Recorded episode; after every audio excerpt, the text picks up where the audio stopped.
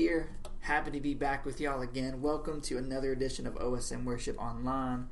We are going to go ahead and get ready to enter into our time of praise now. And we're going to be starting off with a song that's just all about singing out to God from a heart of gratitude. So, responding to God in worship from this place of gratitude. And I learned recently that in the Old Testament, the word for gratitude, it literally means to recognize the good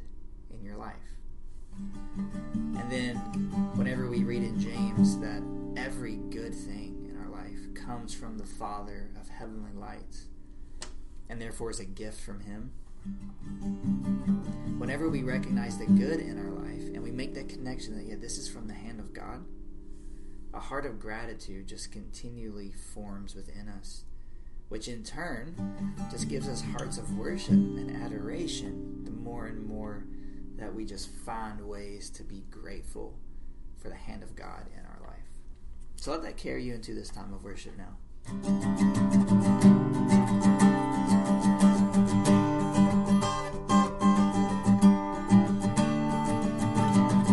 this is the day. This is the day that you have made whatever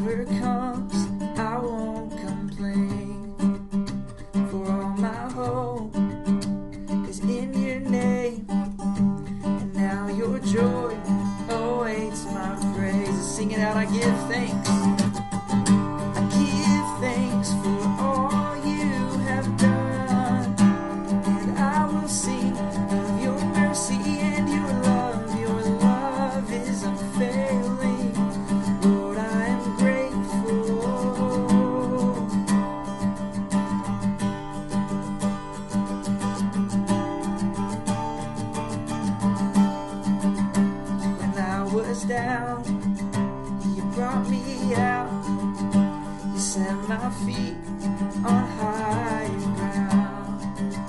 So here I stand.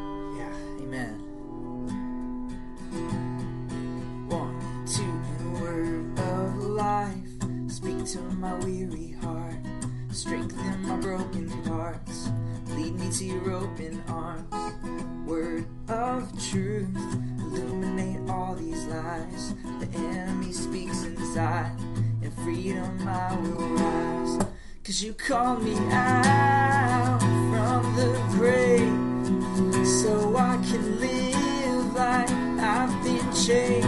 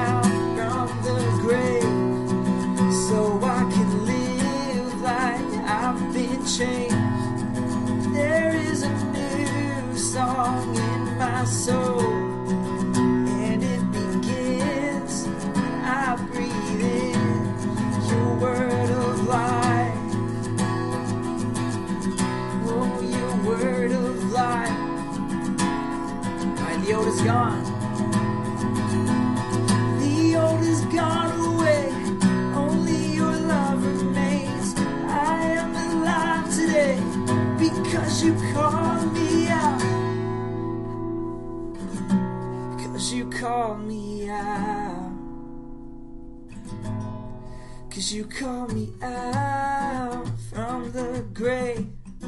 So I can live like I've been changed. There is a new song in my soul. And it begins when I breathe in. Cause you call me out from the grave. So I can live like I've been changed.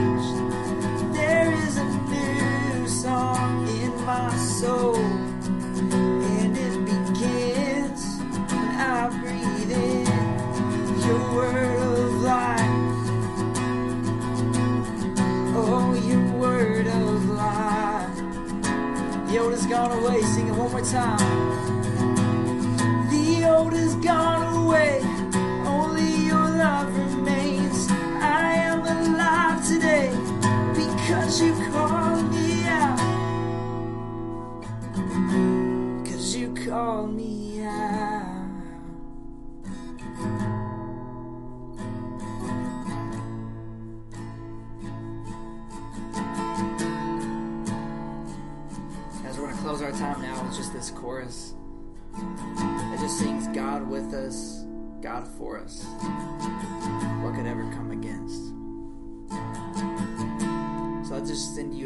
Encouragement today as we lift this up.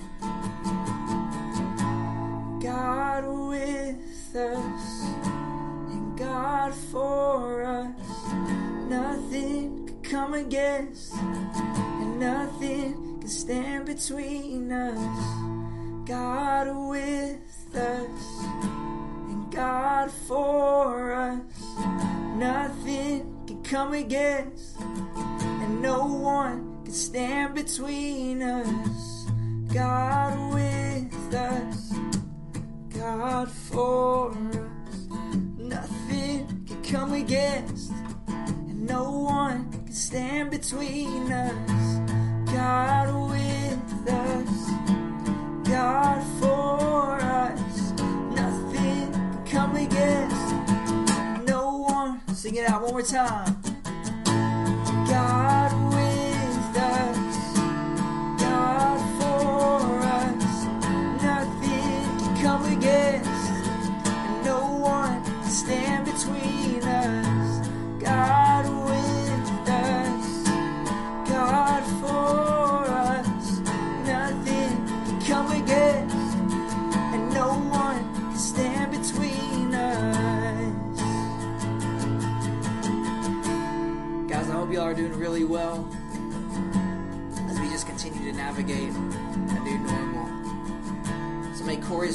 you all today. That you guys tune in and engage. And may the Lord just bless you and keep you and continue to speak to your heart as we just live one day at a time with Him. So we love you all.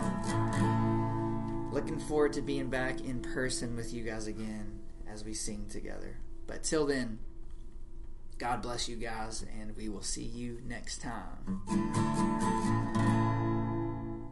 Hey, what's up, guys? Corey Willoughby here, student pastor at Okolona. It's good to be with you again. Thank you, Ian, for leading us in worship and continuing to to just bring us into the throne room with all of that. So, hey, it's good to again be with you guys today. Have you guys ever felt like someone has asked you to do something that you didn't really understand? Now, if your first thought is, uh, yeah, math, I feel you.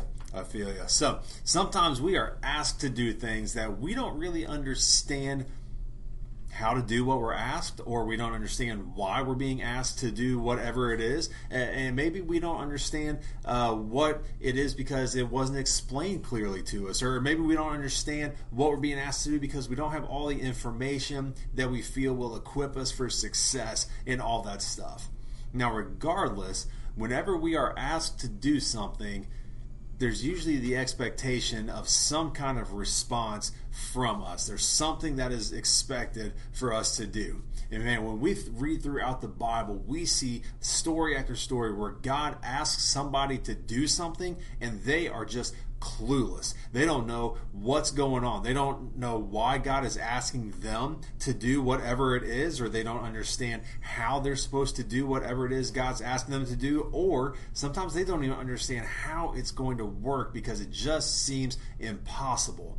But those are the moments where every time we see God show up and do what only God can do. And for me, one of the biggest stories like this is the story that we're going to look at today. It's the story of Noah and the flood.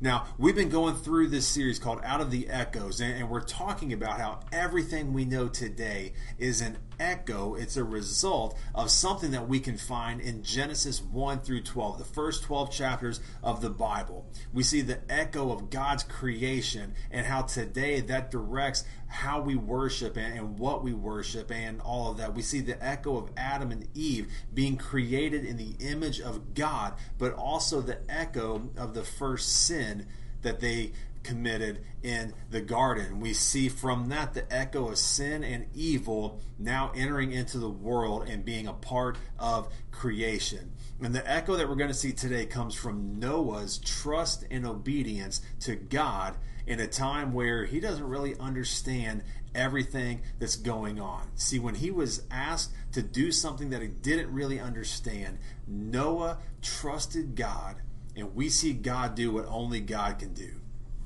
So if you open your Bibles to Genesis chapter 6, you will see the start of what's called the flood narrative, the story of the flood. And the flood is covered from beginning to end in Genesis chapter 6 through 9. And so what we're going to do is I am now going to read every word of those four chapters right now. So no, I'm just kidding. Don't turn the video off. Stay with me. Hey, now what I am going to do though is give you a quick rundown of the story. Now, a pattern that we see throughout Scripture is God looking over His creation. God is, is always paying attention to His creation and what's going on. And so in this moment, God is looking over His creation, and what He sees breaks His heart. And so what's happening is God sees the evil that's in the world, and it makes Him sad. Now, this isn't me putting some words to it. This isn't me projecting some emotions onto it to make this some kind of dramatic story. No, this is what Scripture tells us. And so, check this out. In Genesis chapter 6, verses 5 and 6, it says, The Lord observed the extent of human wickedness on the earth, and he saw that everything they thought or imagined was consistently and totally evil. So the Lord was sorry he had ever made them and put them on the earth. It broke his heart. Man, we're only six chapters into the Bible, and evil has already taken over the world. And now it doesn't say that it was the people's actions or the people's words or anything like that that made them evil. It's actually worse than that. What it says is that their intent was evil. This means that the people were doing evil things on purpose. They, they didn't do something and then look back on it or think back on it and go, yeah, that was kind of bad. I probably shouldn't have done that. No, they went into it knowing this is evil and not caring. This is how mankind was living in this moment. And so God decides to flood the earth to get rid of evil. And by doing this, this is going to kill every living thing animals, people, all of it. But God pays attention to this man named Noah. In Genesis chapter 6, verse 9, it says, Noah was a righteous man, the only blameless person living on earth at the time, and he walked in close fellowship with God. So out of all the people alive, on all out of all the people who are in existence at this point, Noah is the only one who is trying to do what God has asked people to do. And so God has this conversation with Noah, and he tells Noah the plan. He tells him what he's going to do and what Noah needs to do. And so he tells Noah, you need to build an ark. And then you need to get your family and you need to get two of every kind of animal into the ark. And this is what happens. So Noah gets his family, he gets two of every kind of animal, gets them in the ark. Side note, uh, what one animal do you wish didn't make it on the ark? Think about that one for a second. So Noah gets his family, gets all the animals onto the ark, and then God shuts the door. After this, the rain starts, the flood comes, everything is dead, everything gets killed, and then the flood goes away, and the world effectively starts again. And what we've been doing is we've been looking at the first 12 chapters of Genesis like a movie, seeing the story unfold as we meet different characters and see them develop, and we see different stories all happening, but always coming back to the truth that God is the main character. He is the one that the story is all about. Everything in the Bible points us to God and is about God. And this part of the movie is a climax moment and so, what I want us to focus on is Noah's attitude and response to God. You see, Noah trusted God completely. He, he trusted God in, what was going on. He lived his life trying to do the right things. And this is why Noah was chosen out of everyone in existence to build the ark. Out of all the people on the earth at this time, Noah is the one person that God looked at and saw someone not overcome by evil. And it says in the Bible that Noah found favor with God. So the first conversation that we see between God and Noah is when God tells Noah, I need you to build this ark. Now, this ark is a giant boat, and the reason that he needs to build this is because God is going to flood everything. Now, as far as we know, there has never been anything even close to a flood up to this point in history. And so when God tells Noah, "Hey, I need you to to build this ark because I'm going to flood the world," Noah may have had a few questions like, God, I, I hear you. Uh, you want me to build an ark because you're going to flood the world. Okay, got it. Um, what's a flood? So, see, there's a lot of things that would make it hard for Noah to fully understand. It took a lot of trust for Noah to do what God asked him to do. So God talks to Noah, tells him to build this giant boat. How giant are you, are you asking? Well, the ark was 450 feet long, 75 feet wide, and 45 feet high. To give you an idea, the ark was as long as one and a half football fields. That's a big boat. So God tells Noah to build this ark, which, by the way, took anywhere from 20 to 80 years to build. And then he tells him that this will save him, his family, and anywhere from 2,000 to 35,000 animals. That's what all the historians were are, are looking at with the numbers and everything. That's a lot of animals. Um, Noah knew that they would be on the ark for at least 40 days because that's how long God told him the rain would last. And what ends up happening is from start to finish, from the moment that they walk onto the ark, God closes the door to them walking out of the ark back onto dry land. Noah, his family, the animals, they were on the ark for about a year. That's how long it took for the flood to cover the earth and then for the earth to show back up. Man, we get bored if we're sitting in the house for two hours with nothing to do. Imagine what Noah is feeling like trapped on a boat with his family and a bunch of animals for a whole year. But he trusted God. You see, God didn't flood the earth just because he, he was tired of the people that were there. He didn't like the people that he created and he wanted to redo and thought, ah, I'll do better next time because I'm not going to create that guy. He's a jerk. We're going to. No, that's not what's happening. God flooded the earth because he wanted to get rid of all the evil and the wickedness.